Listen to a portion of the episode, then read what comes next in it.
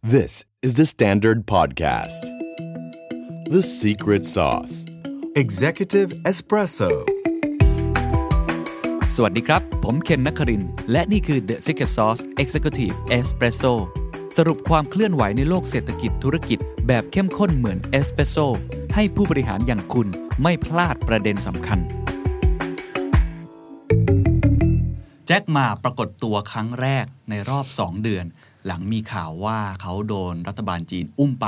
รวมทั้งมีข่าวว่าจะโดนฮุบกิจการอาลีบาบาไปด้วยนะครับ โอ้โห กลายเป็นข่าวใหญ่นะครับ เพราะว่าในรอบ 2 เดือนที่ผ่านมาครับ มหาเศรษฐีชาวจีนวัย 56 ปีอย่างแจ็คหมา จู่ๆก็หายตัวไปอย่างไร้ร่องรอยถึง 2 เดือน ซึ่งปกติแล้วเนี่ยเขาเนี่ยมักจะเป็นคนที่ออกสื่อค่อนข้างบ่อย แล้วก็มีงานอีเวนต์อะไรต่างๆ ค่อนข้างเยอะ รวมทั้งในช่วง 2 เดือนที่ผ่านมาเนี่ยเขามีกิจกรรมที่ต้องไปออกตามหน้าสื่อด้วยที่นัดหมายไว้แล้วนะครับ แต่ก็หายตัวไปทำให้สื่อทั่วโลกนะฮะ ต่างคาดการณ์ตั้งสมมติฐานไปต่างๆนานาว่าเฮ้ยเป็นเพราะว่าเขาไปวิพากษ์วิจารณ์รัฐบาลจีนหรือเปล่า เฮ้ย แล้วหลังจากนี้กิจการของเขาอาลีบาบาจะเป็นยังไง เฮ้ย แล้วแอนกรุ๊ปที่กำลังจะเข้า IPO แล้วถูกเบรกกระทันหัน ก่อนหน้าวันนั้นเพียงแค่ 3 วัน มูลค่ากิจการลดลงไปหวบห้ามเนี่ย มันจะเกิดขึ้นยังไงต่อ แต่ว่าในที่สุดเราก็เจอตัวเขาแล้ว วันนี้เลยไม่รอช้าครับ ชวนน้องนัทปนัชชัยอรีเพิ่มพรมาพูดคุยกันในประเด็นนี้สวัสดีครับ สวัสดีครับ สวัสดีครับพี่เคน โอ้โห ถึงต้องบอกว่าตื่นเต้นมาก เพราะว่าจริง ๆ ก่อนหน้า จริง นี้ มากเลย ต้องบอกว่าพวกเราเนี่ยเตรียมข้อมูลไว้ แล้วก็ได้มีการอัดคลิปไปแล้วด้วย เรียบร้อยเสร็จเรียบร้อยเลย วิเคราะห์กันนะครับว่าเขาหายไปไหนอะไรยังไง อัดเสร็จไม่นานครับ ปรากฏว่าพี่แจ็คหมาก็ปรากฏตัวขึ้น เพิ่ง เขา ปรากฏตัวต เขา อน ป เว รากฏ ลา ที่ไหนเออ ประมาณ 11โมง40เนี่ยครับตาม ครั เว บ ลาประเทศไทยนะครับผมหรือเวลาประเทศจีนประมาณเที่ยงกว่าเนี่ยเขาปรากฏตัวผ่านวิดีโอคอนเฟอเรนซ์ครับผม ครับ เขาพูดคุยกับคุณครูที่เป็นคุณครูที่อยู่อาศัยอยู่ตามชนบทนะครับผม อืม ซึ่งทั้งหมดเนี่ยมันเกิดขึ้นเป็นกิจกรรมผ่านมูลนิธิของเขาที่จะจัดขึ้นทุกปีเป็นการมอบรางวัลให้กับคุณครู ซึ่งจัดมาต่อเนื่องตั้งแต่ปี 2015 แล้ว ครับ การปรากฏตัวในครั้งนี้ครับผมสร้างเสียงฮือฮาให้กับประเทศจีนและแม้กระทั่งสื่อทั่วโลกเป็นอย่างมาก เนื่องจากเป็นการปรากฏตัวครั้งแรกในรอบ 2 เดือนเต็ม ครับ ผ่านวิดีโอคอนเฟอเรนซ์นะครับผม เรามีคลิปด้วยอ่ะนัด เรามี เปิด คลิป แล้วเดี๋ยวเราแปลสดๆให้นะครับ อ่ะตรงนี้ต้องขอบคุณพี่เคด้วยนะครับผมพี่เคคมปทิตที่ช่วย เป็นบรรณบรรณาธิการข่าว ใช่ ต่างประเทศของเรานะครับ เดี๋ยวเราจะเปิดเสียงคอคลอไป ผมขออนุญาตแปลให้นะครับ จากภาษาจีนนะครับ ว่าเขาพูดว่าอะไร เขาพูดอย่างนี้ครับ เขาบอกว่า 5 ปีที่ผ่านมาช่วงเวลานี้ของทุกปีจะจัดงานมอบรางวัลที่เมืองซานย่า ขอขอบคุณและแสดงความเคารพครูอาจารย์ทุกท่าน แต่เนื่องด้วยสถานการณ์โรคระบาดที่เป็นอยู่ทำให้ปีนี้พบกันที่ซานย่าไม่ได้ แต่คำมั่นสัญญาของเรายังคงไม่แปรเปลี่ยน และเขายังให้ความเคารพครูอาจารย์เสมอ แม้ตอนนี้แต่ละคนจะอยู่กันคนละที่ แต่พบกันผ่านทางระบบทางไกลได้ ซึ่งถือเป็นการสดุดีครูร้อยคน ที่ได้รับรางวัล หลังโรคระบาดผ่านพ้นไปแล้ว เราจะหาเวลาจัดงานใหม่อีกครั้ง ถือเวลานั้นค่อยพบกันใหม่ อืม อ่าดูสีหน้าครับ ใครดู YouTube อยู่ดูสีหน้าของเขาครับ ไม่รู้โง่เฮงเป็นยังไงน้องนัดคิดยังไง คือเนื้อหาเนี่ยเอาจริงไม่ต้องสนใจครับ เพราะว่าเนื้อหาเป็นเรื่องของกิจกรรมของเขา ครับ ซึ่งไม่ได้เกี่ยวข้องกับ การกุศล ข่าวที่เกิดขึ้น แต่การปรากฏตัวในครั้งนี้มันโผล่ในในวิดีโอคอนเฟอเรนซ์แล้วมีคนมาปล่อยในทวิตเตอร์ต่อถูกไหม เออเป็นสื่อของจีนเองเลยครับ อ๋อ เป็นเนี่ยแหละครับ Global Global Times Times ของจีน ซึ่งเป็ ซึ่งเป็นน Channel สื่อภาษาอังกฤษ State Channel State Affiliate Media ก็คือเป็นสื่อที่มีสัมพันธ์กับประเทศจีนนะฮะ ก็คือเป็นอ สั อ ม ฟ พั ฟิ ธ์ เชียล กับประทศของจีนถูกต้องครับ อ่ารัฐบาลจีนเลย ใช่ ก็คือรัฐบาลจีนปล่อยข่าวเอง เอ่อ จะว่าอย่างนั้นไหม ก็อาจจะว่าอย่าง ครั นั้ บ นก็ได้ครับเพราะว่าสื่อเจ้านี้ก็มีสายสัมพันธ์กับรัฐบาลนะฮะ ครับนี่ฮะแล้วถ้าดูทุกท่านลองดูสีหน้าไปพร้อม ๆ กันนะครับ ไม่รู้โง่เฮงเป็นไงบ้างอ่าน้องนัดคิดว่าไงครับ ดูดูเก็บตัวอยู่ในบ้านครับผมดูออกเพราะว่าอ่ะเห็นว่าใส่ ครับ เสื้อสเวตเตอร์ น่าจะอาศัยอยู่ในบ้านมานานแล้วมั้งครับพี่ อาจจะยู่ ไม่ได้ออกไป ใบ้า ไหนด้วย ไม่น่าจะเป็นสถานที่ข้างนอก ใช่ ที่ไหน ใช่ เนาะ ใช่ใช่ครับ เฮ้ยเขามีการตัดต่อคลิป ผมว่าอันนี้ตัดต่อครับ เหมือนเอาวิดีโอที่เคยไป ครับ ทำ เห็นไหมครับ กิ มี จกรร ใส่หมวกตอนที่ อืม เป็นกิจกรรม อาจจะเป็นทำกิจกรรมกับครูเพราะแจ็คหมาเนี่ยถือว่าเป็นคนที่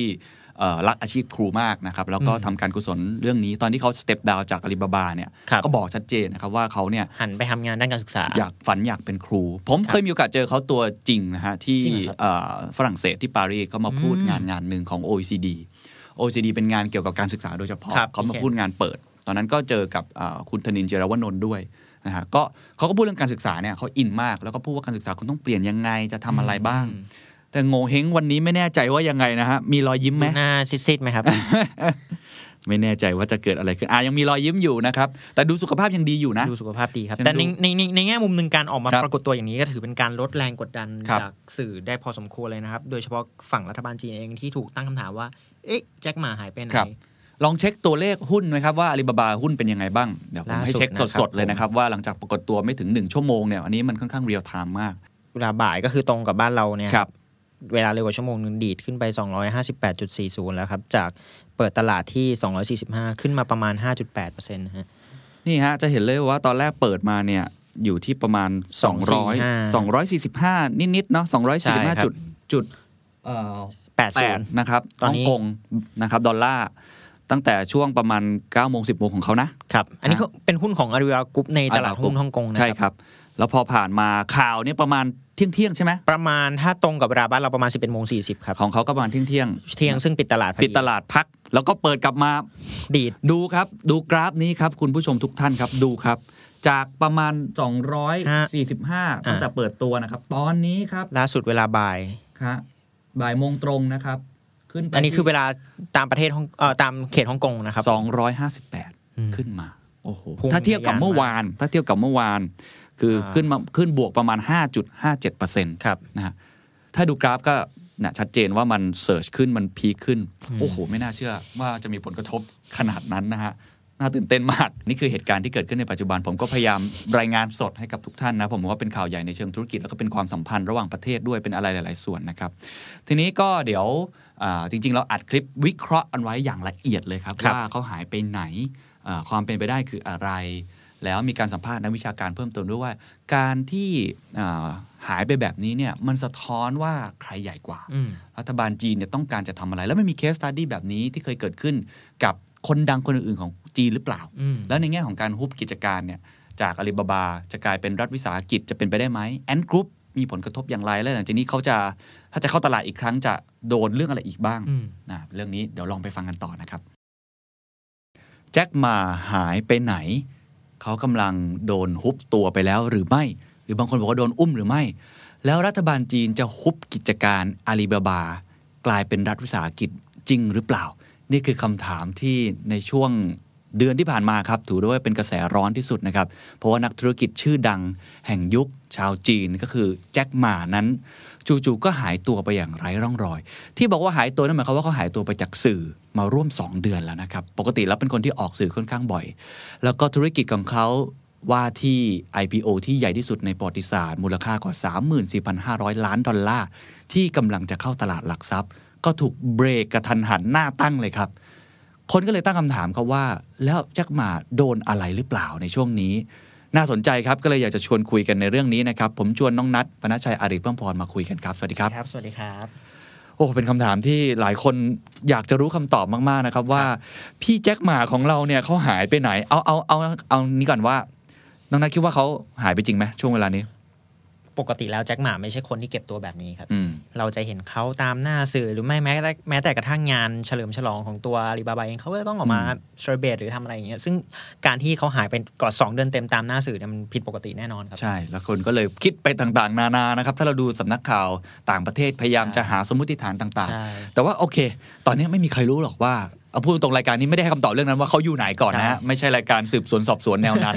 แต่ว่าสิ่งที่เราทำได้คือการหาข้อมูลหลัก ครั ฐาน บ รูปแบบ ครับ ว่าที่มาที่ไปของมันคืออะไร อืม แล้วผมว่าเหตุการณ์นี้มันสะท้อนอย่างหนึ่งคือสะท้อนอำนาจของรัฐบาลจีน ว่าเขามีอำนาจในการทำอะไรมากกว่าที่เราคิด เหมือนรัฐบาลแถวประเทศนี้ไหมครับ โอ้ ไม่ดีเลยครับ นักนัดอ่ะ ยกกลับมา โอเค ที่ ครับ นี่ ผม เอาเรื่องนี้ก่อนที่มาที่ไปก่อน เหตุการณ์มันเกิดขึ้นยังไงไล่เรียงไทม์ไลน์ให้กับคุณผู้ฟังหลายคนที่อาจจะไม่ได้ตามข่าวนิดนึง โอเคครับ ถ้าจะย้อนจริงๆ ก็ต้องย้อนกลับไปช่วงประมาณเดือนตุลาคมครับ ครับ ปลายเดือนตุลาคม ตอนนั้นครับผมแจ็คหมา มีโอกาสได้เข้าร่วมงานสัมมนาบันซัมมิตครับผมเป็นงานสัมมนาเกี่ยวกับฟินเทค อืม ซึ่งปาฐกถาของเขาในครั้งนั้นครับผมเหมือนจะวิจารณ์ระบบการเงินของประเทศ อืม จีน วิจารณ์สถาบันการเงินวิจารณ์ธนาคารว่ายังขาดซึ่งนวัตกรรมและ อืม การพัฒนาเหมือนล้าหลังอะครับผม ครับ งานนั้นมันจัดที่นครเซี่ยงไฮ้ด้วยนะ ใช่ครับ ใช่ครับเป็นชื่อว่า Bun Financial Summit ถูกต้องครับ แล้วเขาก็ไปวิจารณ์ในแง่ว่าเอ่อเปรียบเปรยธนาคารในประเทศจีนเนี่ย เป็นเหมือนโรงรับจำนำ โอ้ก็ก็แรงเหมือนกันนะฮะ ซึ่งต้องบอกก่อนครับว่าไทม์ไลน์นั้นเป็นไทม์ไลน์ที่เกิดขึ้นก่อนการ IPO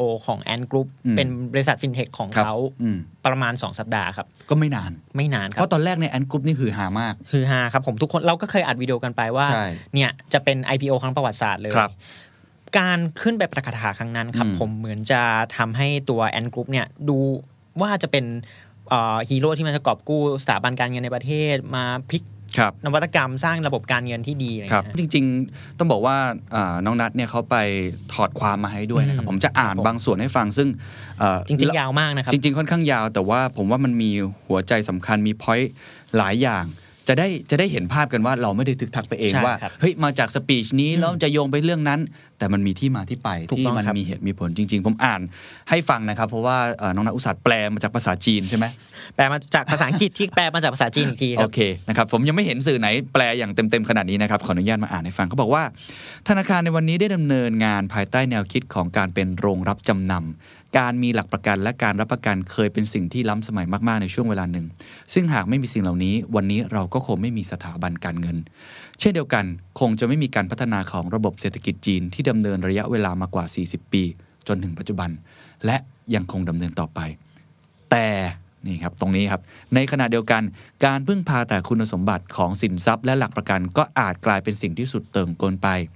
ผมมีโอกาสได้พูดคุยกับผู้ประกอบการหลายคนในฐานะประธานแพลตฟอร์ม China Entrepreneur Club และประธานหอการค้าเจ้อเจียง แล้วก็พบว่าสิ่งนี้ได้สร้างผลกระทบต่อผู้ประกอบการจำนวนมาก โดยเฉพาะผู้ประกอบการที่ต้องเอาสินทรัพย์ของตัวเองไปค้ำประกัน แรงกดดันที่พวกเขาต้องแบกรับนั้นมหาศาล และเมื่อมีความกดดันมาก ๆ เข้าแล้ว วิธีการทำงานหรือการตัดสินใจก็จะผิดแปลกบิดเบี้ยวไปเลย เห็นไหมครับ เริ่มเริ่มมีการวิจารณ์ว่าไอ้วิธีการที่มีการค้ำประกันแบบเนี้ยมันทำให้ระบบเนี่ยมันไม่ดี ครับ แล้วก็ไปเปรียบเทียบว่ามันเหมือนกับโรงรับจำนำเลย อืม อ่า เริ่มมีการคิดละ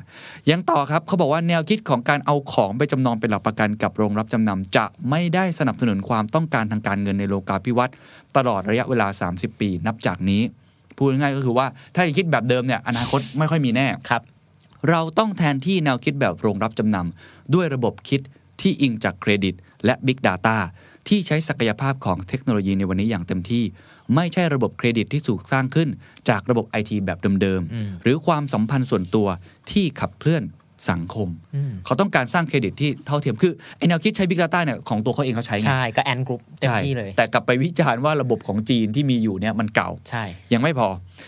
ระบบการเงินของจีนณวันนี้ก็ไม่ต่างอะไรจากประเทศกำลังพัฒนาที่กำลังเติบโต เป็นอุตสาหกรรมอายุน้อย ซึ่งยังไม่มีระบบนิเวศที่สมบูรณ์ อืม และยังเคลื่อนไปข้างหน้าได้ไม่เต็มที่ แม้จีนเองจะมีธนาคารหลายแห่ง ไม่ต่างอะไรไปจากแม่น้ำหรือหลอดเลือดแดงในระบบไหลเวียนโลหิตในร่างกายของเรา แต่ณวันนี้เราต้องการทะเลสาบ บ่อน้ำลำธารแควน้ำและหนองน้ำทุกๆชนิด เพราะหากปราศจากสิ่งเหล่านี้ในระบบนิเวศของเราแล้ว เราจะตายทันทีเมื่อต้องประสบกับอุทกภัยหรือภัยแล้ง ดังนั้นในวันนี้เราจึงเป็นประเทศที่ต้องแบกรับความเสี่ยงของการไร้ซึ่งความสมบูรณ์ของระบบทางการเงิน ย้ำอีกครั้งครับ ความไร้ซึ่งความสมบูรณ์ของระบบทางการเงิน เราจำเป็นจะต้องสร้างระบบทางการเงินให้แข็งแกร่ง โดยที่ไม่ต้องกังวลกับการที่จะมีความเสี่ยงในเชิงระบบ ทุกท่านฟังแล้วรู้สึกยังไงบ้างครับ ตรงจุดตรงเป้า แล้วก็ทำน่าจะทำให้ใครหลายคนไม่พอใจแน่นอน ระบบการเงินของจีนในวันนี้ไม่ต่างอะไรจากประเทศกำลังพัฒนาที่กำลังเติบโต ไม่มีระบบนิเวศที่สมบูรณ์ คืออ ม คือเราเข้าใจเจตนาเขานะ ใช่ครับ เขาเป็นคนที่เอ่อล้ำสมัยกว่าคนอื่น ใช้ มอง Big เห็นเรื่องน Data วัตกรรมต่าง แต่ว่าการที่พูดลักษณะแบบนี้ในระบบการปกครองแบบจีน ๆอืม มันอาจจะทำให้ใครหลายคนรู้สึกระแคะระคายได้ รวมถึงในวงเล็บที่ว่าแจ็คหมาก็เป็นสมาชิกของพรรคคอมมิวนิสต์จีนด้วยนะค ครั รับ บแล้วจริงๆก็มีความสัมพันธ์ที่ดีต่อกันมาตลอด ถูกต้องครับ ถูกไหมฮะเพราะฉะนั้นถ้าลองอ่านดูก็ถือว่าเอ่อวิจารณ์แรงเอางี้แล้วกันถือว่าวิจารณ์แรงตรงไปตรงมา แต่จะมีผลถึงขั้นว่าเป็นส่วนเหตุผลหลักอันนั้นเราไม่รู้ ใช่ แต่มีน้ำหนักแล้วกัน มีน้ำหนักครับ แล้วเขาก็มีรายงานข่าวต่างประเทศที่บอกด้วยว่าตัวบุคลากรระดับสูง หรือผู้นำของในกลุ่มรัฐบาลจีนนะครับก็เข้าไปร่วมงานสัมมนาในครั้งนั้นด้วย อืม ก็ไม่แน่ใจปกติแจ็คหมาเนี่ยเราไม่เคยเห็นเขาพูดวิจารณ์ชัดขนาดนี้นะ ใช่ครับ ผมก็ไม่เคยเห็นว่าเขาพูดวิจารณ์ชัดขนาดนี้ รวมถึงว่ามันอาจจะเกี่ยวข้องกับการที่ตัวแอนกรุ๊ปจะ IPO ในอีก 2 สัปดาห์ข้างหน้า ต้อง มัเป็น build การ หน่อย โปรโมทถูกต้องครับ เป็ เพ น ราะ การ เขาต้อง build บิวระบบ เพราะเขาพูด ใช่ครับ ชัดเจนว่าระบบของเขาเนี่ย ก็คือทะเลสาบบ่อน้ำลำธารแควน้ำที่เขาต้องการอีกหลากหลายระบบ ใช่ แล้วก็ไม่ได้ใช้ระบบแบบหลักค้ำประกันแบบ อืม โรงรับจำนำอะ อืม คือคือในมุมที่เราฟังแล้วในฐานะคนที่เป็นคนนักลงทุน สมมติเราเราถอดหมวกออกไป อืม ก่อนเนอะเอาแบบฟังแบบเป็นกลางก็เห็นด้วยนะ ถูกต้องค ถู รั กไหมบมันต้อง มันต้องพัฒนา สบูรณ์แบบใช่ ใช่ไหมต้องต้องดีขึ้น แต่ว่าในมุมอีกมุมหนึ่งถ้าเรามองว่าเราเป็นเจ้าหน้าที่ที่เป็นคนบริหารไองานในส่วนเนี้ย ครับ เราอาจจะรู้สึกว่า เอ๊ะไอคนนี้มันเป็นใคร ทำไมจู่ๆมาวิจารณ์เขาทั้งที่ก็อยู่ในระบบของเรา ใช่ จัดการเรื่องต่างๆ ในระบบของเรามาตลอดหลาย 10 ปี 20 ปี สนิทกับเราด้วยนี่ เออก็อาจจะมีน้ำหนักเอาว่า อืม เราเราตั้งสมมติฐานนะครับ อันนี้ยังไม่ใช่เอ่อเราไม่รู้ว่าน้ำหนักที่แท้จริงเลยเพราะทางการจีนก็ไม่ได้ออกมาพูดอะไรแบบนี้ ใช่ครับ อ่ะอันนั้นคือเหตุผลหนักที่สุดหลั ครั ก บ ที่สุดที่ทำให้หลายคนคาดการณ์ว่าน่าจะเกิดเหตุการณ์นั้น ครับผม ทีนี้เราลองไปดูเรื่องของตัว IPO กันสักเล็กน้อยไหมครับ เพราะว่ามูลค่าเนี่ยสามหมื่นสี่พันห้าร้อยล้านดอลลาร์หายวับไปในอากาศ อืม น้องนัทลองรีวิวสั้นๆ ในเรื่องนี้เล็กน้อยครับ คือก่อนหน้านี้อย่างที่เราได้คุยกันไปนะครับผมว่าแอนกรุ๊ปเนี่ยจะเตรียมจะ dual listing หรือ IPO ใน 2 ตลาดควบคู่กัน ครับ ก็คือตลาดเซี่ยงไฮ้และตลาดฮ่องกงเนี่ย อืม โดยคิดเป็นมูลค่าการ IPO สูงที่สุดในประวัติศาสตร์ที่ 34,500 ล้านดอลลาร์ ครับ กำหนดการ IPO ครับผมอยู่ที่วันที่ 5 พฤศจิกายน อืม แต่ปรากฏครับผมว่าวันที่ประมาณวันที่ 2 พฤศจิกายนเนี่ยอยู่ๆเอ่อรัฐบาลจีน อืม แล้วก็หน่วยงานที่เกี่ยวข้องก็แตะเบรกการ IPO ครั้งนี้ ก็คือก่อนหน้านั้นเพียงแค่กี่วันเอง สองถึงสามวันครับประมาณสามวัน คือกำลังจะแตะเส้นชัยอยู่แล้ว ถูกต้องครับ แล้วผมว่าจริงๆ แล้วลงทุนก็พร้อมนะ ถูกต้องครับ ถูกไหมฮอตมากอ่า นักลงทุนให้ความสนใจกันเยอะมาก ครับ โดยเหตุผลที่เขาแตะเบรกในครั้งนั้น อืม เขาบอกว่าเป็นเรื่องของในเชิงรายละเอียดที่ทางเหมือนแอนกรุ๊ปหรือว่าตัวผู้บริหารนะครับไปเปลี่ยนรายละเอียดข้อมูลบางอย่างในเอกสารที่นำเสนอต่อนักลงทุนนะฮะ ืมคือเขาเหตุผลนี้ แล้วก็เรียกตัว ให้ผล แจ็คหมา พร้อมด้วยทีมผู้บริหารระดับสูงของบริษัทเข้ามาคุยกับประเด็นดังกล่าว ใช่ครับ ใช่ไหมฮะ อืม อย่างที่บอกเหตุผลเนี่ยคือบอกว่าเอ่อมีการเปลี่ยนแปลงในประเด็นที่สำคัญ ใช่ครับ เกี่ยวกับการกำกับดูแลเทคโนโลยี อืม ทางการเงิน รวมถึงยังเป็นไปได้นะครับว่าอาจจะพูดถึงอันนี้ อันนี้เป็นนักนักวิเคราะห์มอง นนี้วิเคราะห์กันเอง นักวิเคราะห์ แต่ มอง เหตุผลหลักๆที่ให้คืออันนี้ ใช่ครับ ยังมีเหตุผลอื่นไหมให้มีกระแสข่าวอื่นที่เขาพูดอีกไหมครับ ส่วนใหญ่แล้วเนี่ยครับก็จะเป็นในเรื่องที่ว่ามองว่าตัวแอนกรุ๊ปจะสร้างผลกระทบกับตัวระบบทางการเงินในประเทศ อืม โดยเฉพาะในประเด็นที่การปล่อยสินเชื่อมากเกินไป อาจจะทำให้เกิดหนี้เสีย อ๋อ ปัญหาการทวงหนี้โดยเฉพาะในช่วงสภาวะเศรษฐกิจแบบเนี้ยครั อื บ ม ที่เศรษฐกิจโลกมันไม่ค่อยดีสักเท่าไหร่เขา ครั ก็ บ เลยกังวลในจุดนั้นนะฮะ อืม ก็เลย เพราะว่าทางแอนกรุ๊ปนี่เขาใช้ข้อมูลไง ใช่ ฉะนั้นรายย่อยก็อาจจะเข้าถึงคนที่ไม่เคยเข้าถึงคิดภาพ คนที่ไม่เคยเข้าถึงอ่าระบบ สินเชื่อ เอ่อสินเชื่อหรือสถาบันทางการเงินในปกติ มันจะมีโอกาสเข้าถึงแอนกรุ๊ปมหาศาลมาก เป็นอันแบงก์ก็เข้าได้เลย อ่า นะฮะ แต่ว่าก็นั่นก็เป็นเหตุผลในเชิงทางการเนาะ อืม ถามว่ามันเสียหายไหมครับนัดในแง่ของเอ่อตัวบริษัทเนี่ยนะ เสียหายแน่นอนครับผมเพราะอย่างที่บอกว่านั่นจะเป็น IPO ครั้งประวัติศาสตร์ เมื่อถูกแตะเบรกถูกชะลอลงเนี่ยอาจจะต้องมีการประเมินมูลค่าการ IPO ใหม่ ซึ่งแน่นอนว่ามันอาจจะไม่ได้สูงเท่าเหมือนในครั้งนั้นแล้ว รวมถึงความเชื่อมั่นที่นักลงทุนมีต่อตัวแอนกรุ๊ปเองเนี่ยก็อาจจะสั่นคลอน อืม ตามข่าวหรือกระแสที่มันเกิดขึ้น ครับอะลองถามทุกท่านดูสมมติทุกท่านกำลังมองไว้กองทุนตรงไหนที่ไปลงในแอนกรุ๊ปตอนนั้นถามกันเต็มเลยนะครับ อืม พอตอนนี้มันเกิดเหตุการณ์แบบนี้ใครจะไปคิดว่าสมมติอ่ะเขาอนุญาตให้กลับมาเข้าตลาดหลักทรัพย์ได้ แต่เราก็ความมั่นใจเราก็อาจจะลดไปว่าเอ้ยแล้วหลังจากนี้ต่อไปถ้ามันเกิดเหตุการณ์แบบนี้อีกมันจะเป็นยังไง ใช่ครับ เรามีไทม์ไลน์นิดนึงว่ามูลค่าของแอนกรุ๊ปหลังจากถูกสั่งเบรกไปเนี่ยมันหายไปเท่าไหร่ อืมเนี่ยครับ อย่างที่ของอันนี้ก็จะเป็นการเอามูลค่าของอาลีบาบามาให้ดูนะครับ ครับ ผมทำโดย The Standard Well นะครับ ครับ ผมเอ่อจะเห็นว่าวันที่ 13 มกราคมเนี่ยฮะ อืม หุ้นร่วงลงมาประมาณ 25-30%เลยจากช่วงก่อนที่จะถูกสั่งระงับ IPO ของแอนก ค รุ๊ รับ ป ต้องต้องยอมรับไปก่อนว่าช่วงก่อนหน้านั้นที่แจ็คหมา อืม ไปพูดนะ24 ตุลาคม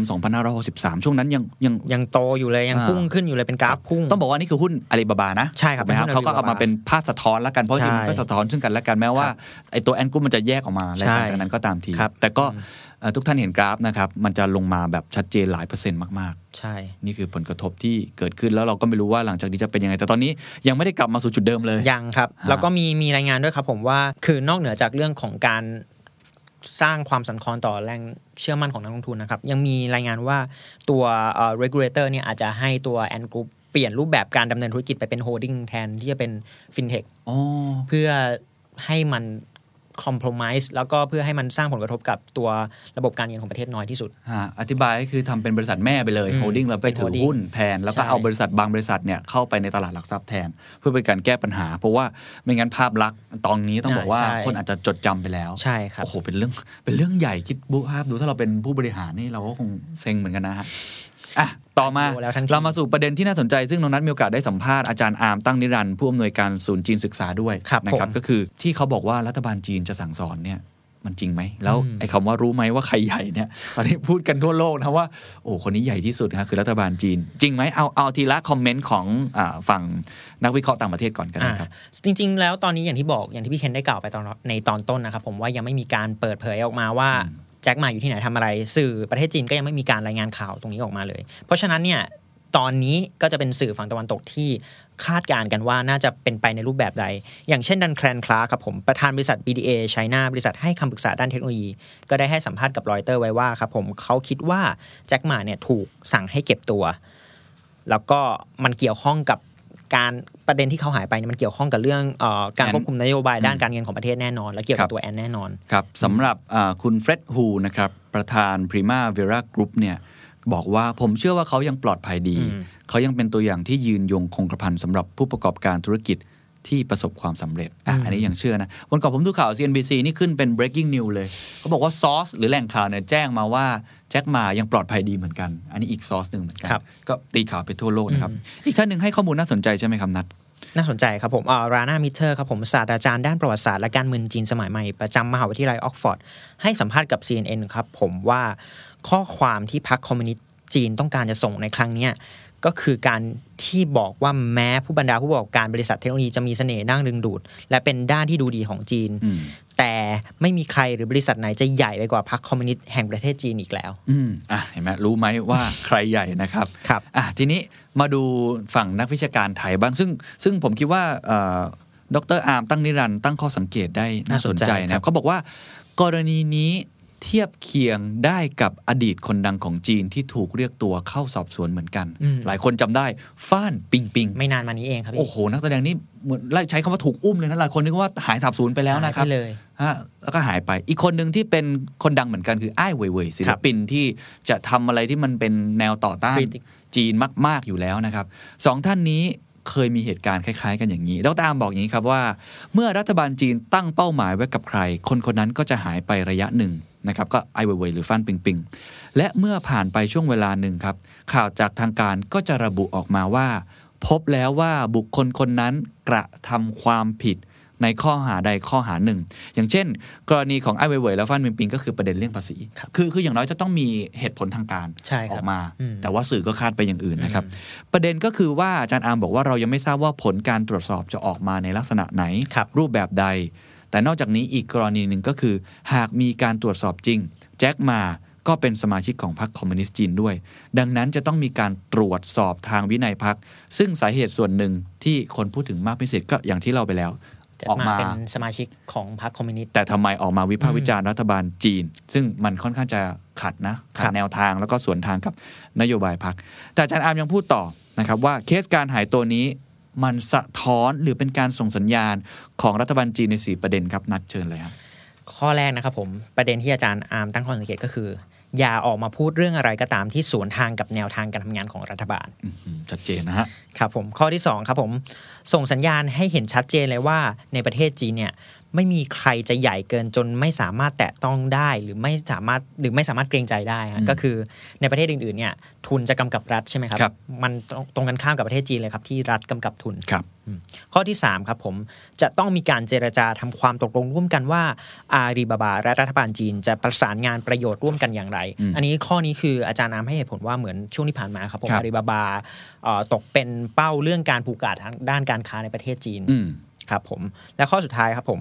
เออสอบสวนอารีบาบา เพื่อป้องกันการผูกขาด รวมถึงความพยายามจะวางกฎเกณฑ์กำกับด้านการดำเนินงานของแอนกรุ๊ป ครับ ก็พูดง่ายๆว่าใครใหญ่กว่า นี่คือเป็น ทำ การ ให้เห็ ส่ น ง ชั สัญญา ด ณ ๆเลย จริงๆก็เหมือนกับเชือดไก่ให้ลิง อืม ดูเหมือนกัน ครั เนาะ บ เพราะให้คนอื่นได้เห็นว่า เออ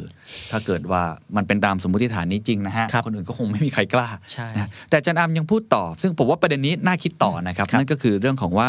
ไอ้ของแอนกรุ๊ปเนี่ยเออแสดงว่ารัฐบาลจีนเนี่ยเขาต้องการจะสร้างสมดุลอะไรบางอย่าง ครับ เพราะต้องบอกว่าแอนกรุ๊ปจะเข้ามา disrupt เลยนะ disrupt ถูกต้อง ระบบ ครับ การ เปลี่ยน เงิ ไป น โดยสิ้น ครั้ง เชิง ใหญ่ของจีนนะครับเพราะว่าเขามีข้อมูล Data ที่ใหญ่มาก 4 ประเด็นด้วยกัน เขาบอกว่าอันที่ 1 คือกลุ่มผลประโยชน์เก่าธนาคารนั่นเองครับ ธนาคารส่วนใหญ่ก็เป็นธนาคารรัฐ เรามี 4 แบงก์ใหญ่ของธนาคารรัฐที่เรารู้จักกันอย่างดีนะครับ หากแอนกรุ๊ปเนี่ยสามารถทำอะไรก็ได้ โดยปราศจากซึ่งกฎเกณฑ์ต่างๆ สุดท้ายแล้วครับ ธนาคารรัฐ ธนาคารทั่วไป ก็จะไม่สามารถแข่งขันได้ อันที่หนึ่ง อันที่ 2 รับประกันผลประโยชน์ของผู้บริโภค ก็คือผู้บริโภคต้องได้รับผลประโยชน์สูงสุดจากการเกิดขึ้นของแอนกรุ๊ป 3. รักษาระบบการเงินของจีนครับ คือการที่แอนกรุ๊ปปล่อยสินเชื่อเงินกู้ให้กับคนฐานรากอย่างที่เราไปแล้วเนี่ยที่เขาเข้าไม่ถึงเนี่ยในจีนเป็นจำนวนมากๆ หากเกิดปัญหาอะไรขึ้นมา ก็จะส่งผลกระทบต่อเสถียรภาพระบบการเงินของจีนได้ก็ NPL เนาะหนี่ ใช่ครับ เสียอะไรต่างๆ ที่เราคุยกัน การติดตามหนี้ต่าง แล้วข้อสุดท้ายครับเขาบอกว่ามันคือนวัตกรรมทางการเงิน ซึ่งคำนี้แหละที่แจ็คหมาวิจารณ์นะฮะว่าระบบของจีนการเงินเนี่ยแต่ก่อนไม่ค่อยมีนวัตกรรม คือเขาพยายามจะโปรโมทอยู่แล้วว่ารัฐบาลควรจะปล่อยให้เขาสามารถทดลองได้อย่างเต็มที่กำกับดูแลให้น้อย เพื่อที่จะสามารถผลักดันนวัตกรรมใหม่ๆ ขยายฐานลูกค้าได้ แต่ในขณะเดียวกันครับเสียงสะท้อนจากฝั่งตรงข้าม ก็แสดงความกังวลใจในสามข้อแรกค่อนข้างมากเห็นไหมฮะคือคือแน่นอนพอมันเกิดสิ่งใหม่เนี่ยมันเกิดการ disrupt เกิดขึ้น มันก็จะมีคนเก่าๆ ๆ กังวล กังวลหรือว่าเขาก กลั ลัว ว ว่าเขาจะถูกเปลี่ยนแปลง ซึ่งถ้ามันเป็นธุรกิจที่มันไม่มี regulator ชัดเจน มันไม่มี barrier to entry อ่ะอ่ะเปรียบเทียบเหมือนบ้านเราสมมติสื่อ หรือว่าองค์การธุรกิจอะไรทั่วๆไปเนี่ย disrupt มาก็ไม่มีใครเข้ามา อืม ควบคุมและดูแลกก็ปล่อยให้มันเป็นตามธรรมชาติ ผู้บริโภคเป็นคนคัดสรร ครับ แต่อันเนี้ยเนื่องจากว่ามันมีผลประโยชน์เก่าอยู่นะครับซึ่งเป็นธนาคารของรัฐด้วยเนี่ย อืม ก็ทำให้เขาคอนเซิร์นถึงสมดุลของระบบทางการเงินของจีนในในสประเด็นนี้ ครับ มีคำถามหนึ่งซึ่งผมจะเป็นพูดปิดท้ายน้องนัทพูดปิดท้ายผมว่าน่าสนใจมากคือ มันเริ่มมีข่าวขึ้นมาว่าจะ nationalize มันเริ่มมีคำนี้ขึ้นมาฮะคือ รัฐวิสาหกิจสัญชาติจีน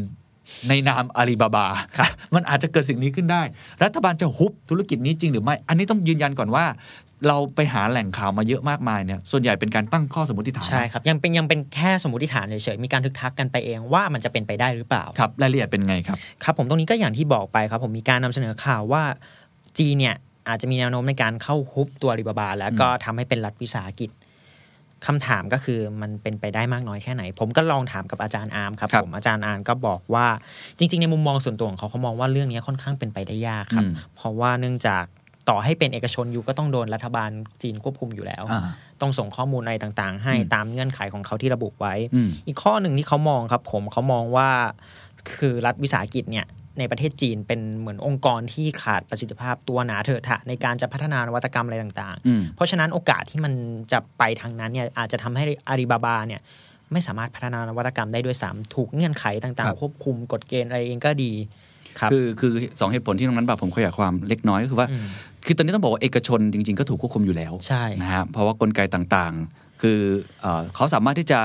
มีกลไกในการผลักดันนโยบายคอมมิวนิสต์เข้าไปในเครือเอกชน เพื่อประสานผลประโยชน์ระหว่างรัฐบาลกับเอกชนอยู่อันนี้ทุกคนรู้ ใช่ เป็นเรื่องปกติแล้วใครทำธุรกิจในจีนจะรู้เรื่องนี้ว่าว่าจะต้องเคารพเงื่อนไขนี้ค่อนข้างมากเขาจะมีวิธีการถือหุ้นมีอะไรต่างๆ จะมีเรื่องนี้อยู่แล้ว มีบอร์ดของตัวพรรคคอมมิวนิสต์จีนเข้าไป เข้ามานั่ นั่ ง ง ใช่ก็จะมีเรื่องนี้อยู่แล้วนะครับ อันที่สองซึ่งผมว่าจริง ๆ เป็นวิธีคิดที่ที่หลายคนก็ค่อนข้างเห็นด้วยนะครับ คือเขามองว่าเอ่อถ้าจะเกิดนวัตกรรมใหม่เนี่ยตัวรัฐบาลเองเนี่ยให้แค่การผลักดัน ครับ คือเป็นเหมือนฟาซิลิเตเตอร์ อืม ในการอำนวยความสะดวกมากกว่า ไม่ได้ลงมือทำเอง ครับ ซึ่งนี่จริงๆมีแนวคิดเนี้ยเกิดขึ้นในประเทศไทยเหมือนกันนะว่า อืม รัฐวิสาหกิจ หรือว่าเอ่อหน่วยงานภาครัฐเองไม่จำเป็นต้องลงมาเล่นเอง ครับ สมมติเราอยากทำแพลตฟอร์มอีคอมเมิร์ซอะไม่ใช่ให้รัฐลงมาทำ อืม แต่รัฐสนับสนุนเอกชนอยู่ข้างหลั ใช่ งอันเนี้ยก็มีแนวคิดนี้ ซึ่งอาจารย์นางก็เชื่อว่า 2 ข้อเนี้ยคิดว่าเลยเป็นเหตุผลหลักที่ ที่มีน้ำหนักเพียงพอ ไม่น่าจะเกิดการยึดอาลีบาบามาเป็นรัฐวิสาหกิจได้ ครับ แต่อาจารย์อามยังทิ้งท้ายอีกเล็กน้อย ซึ่งผมว่าก็เป็นประเด็นที่น่าสนใจอาจารย์อามบอกว่า กรณีแจ็คหมานี้มันน่าจะเป็นจุดเริ่มต้นของการถกเถียงในอีกประเด็นใหม่ นั่นก็คือรัฐบาลจีนและบริษัทเอกชนนะครับ โดยเฉพาะบริษัทในกลุ่ม Big Tech เนี่ยเทคโนโลยีของประเทศเนี่ยจะต้องมาหารือร่วมกัน และหาจุดสมดุลที่รัฐบาลจะสามารถควบคุมกำกับแนวทางการดำเนินงานของบริษัทนั้นๆ ในขณะที่บริษัทนั้นเองครับแม้ว่าจะถูกควบคุมนะก็จะต้องมีอิสระในการพัฒนานวัตกรรมต่างๆออกมาด้วย ฟังดูแล้วก็ย้อนแย้งนะครับ ในทางหนึ่งก็คือต้องหาจุดสมดุลใหม่ที่รัฐบาลจีนสามารถเข้ามาควบคุมได้ ในทางหนึ่งก็ต้องเขาเรียกว่าคลายให้เขาได้ พัฒนาอะไรใหม่ นวัตกรรมได้ เพราะถ้าเกิดคุณจะพัฒนาพัฒนานวัตกรรมแล้วคุณโดนควบคุมอย่างเดียวก็ไม่สามารถเกิดขึ้นได้ ๆมันหาจุดสมดุลยากเหมือนกันนะครับ ครับ ซึ่งอันนี้ก็ชัดเจน สุดท้ายอาจันอามยังปิดท้ายด้วยประโยคนี้ครับเขาบอกว่า เหตุการณ์ในครั้งนี้ถือเป็นการส่งสัญญาณของรัฐบาลจีนครับว่าเขาคือผู้ที่มีอำนาจใหญ่ที่สุดตัวจริงอ่ะก็ชัดเจนนะครับ ผมขอเสนอนิดหนึ่งผม ครับ รู้สึกว่าเอ่อโอกาสที่อาลีบาบาจะถูกสปินออกไปเป็นตัวรัฐวิสาหกิจก็ค่อนข้างเป็นไปได้ยากเหมือนกัน อืม เพราะว่าอะไรเพราะว่าภาพลักษณ์ของรัฐบาลจีนในสายตาเวทีโลกมันไม่ได้ดูดีนะ อืม ถ้ายอมรับกันตามตรง การที่สมมติว่าอาลีบาบาเป็นแบรนด์ภายใต้รัฐบาลจีนแล้วออกไปทำการค้าทำธุรกิจเจรจาธุรกิจกับนักลงทุน หรือนักธุรกิจในในต่างประเทศเนี่ยฮะมันก็จะทำให้ภาพลักษณ์ของเขาดูไม่ดีสักเท่าไหร่ ครับ อืมไม่มีความเชื่อมั่นหรือขาดความน่าดึงดูด เพราะว่าจริง ๆ แจ็คหมาถือได้ว่าเป็นซอฟต์พาวเวอร์นะ ถูกถูกต้องค ถู รั ก บ ไหมฮะ ซอฟ มี ต์ นักวิเคราะห์หนึ่งก็ก็วิเคราะห์ว่าเอ่อคุณราน่ามิเตอร์นะครับเชื่อว่าแจ็คหมาเป็นเหมือนพรีเซนเตอร์อะ ม ของอ่ะคุณลองคิดภาพนักธุรกิจจีนที่ประสบความสำเร็จในระดับโลก หลับตานึกเร็วๆ ก็เห็นแต่ภาพแจ็คหมาลอยขึ้นมาครับ ใช่ คือแม้ว่าจะมีหัวเว่ยมีเอ่อธุรกิจอื่น ๆ ก็ตาม เท ที น เทน เซ เซ็ น น มาหัวเถิง แต่เราก็จะจำแจ็คหมาได้ คนที่เป็นเหมือนกับตัวแทนของธุรกิจจีนที่แบบออกสื่อบ่อยที่สุดอ่ะ นี่ ชาวต่างชาติยอมรับมากที่สุด ใช่ครับ ก็ยังเป็นคนนี้อยู่ เพราะฉะนั้นการที่เอ่อทำแบบที่เราคาดการณ์อ่ะคือหายตัวไปเลย หรือว่ามีการฮุบไปเลยเนี่ยมันอาจจะส่งผลต่อภาพลักษณ์ อืม คือทำบริษัทเดียวแต่มันส่งผลกระเทือนต่อทั้งโลกความเชื่อมั่น อืม ของจีนเลยนะ ในแง่ของนักวิเคราะห์เขามองแบบนี้ รวมถึงต่อจากนี้ครับผม สมมุติว่ามีการรีลิสออกมาว่าแจ็คหมาทำความผิดในเรื่องไหน อืม คนก็จะเริ่มตั้งข้อสังเกตแล้วว่าการสปีชของเขาในครั้งต่อ ๆ ไปเนี่ย อืม มันจะมีน้ำหนักความน่าเชื่อถือหรือเปล่า อืม เพราะว่า ครับ อาจจะถูกรัฐบาลจีนสั่งไว้ไหมห้ามพูดในประเด็นนี้ ครับ ห้ามให้พูดแบบนี้อะไรอย่างเงี้ย ครับ ก็ต้องดูไปนะครับว่าลองดูกรณีอย่างฟ้านปิงปิงก็ได้ อืม เราก็จะเห็นว่าเขาก็ไม่ได้ออกมาวิพากษ์วิจารณ์หรือว่าออกมาพูดอะไรเยอะเหมือนครั้งที่แล้วนะครับ ครับ นี่ก็เป็นภาพรวมทั้งหมด ผมคิดว่ายังอยู่ในกระบวนการของการหาคำตอบและกันยังต้อง investigate สืบสวนกันต่อไป แต่ว่านี่เป็นข่าวใหญ่ที่ส่งผลกระทบต่ออานักธุรกิจนักลงทุนทั่วโลก รวมทั้งเป็นภาพสะท้อนนะครับการควบคุมของรัฐบาลจีนหรือภาพสะท้อนของ ผมใช้คำว่าธุรกิจสมัยใหม่ที่กำลังจะมา disrupt ธุรกิจเก่าๆ จะปรับตัวหาสมดุลใหม่ เกิดขึ้นอย่างไร ส่วนคำถามที่ว่าแจ็คหมาหายไปไหน ตอนนี้เขาทำอะไรอยู่ แล้วมันจะเป็นยังไงต่อกับชีวิตของเขา มีตัวเขาเองที่ตอบได้นะครับ สวัสดีครับ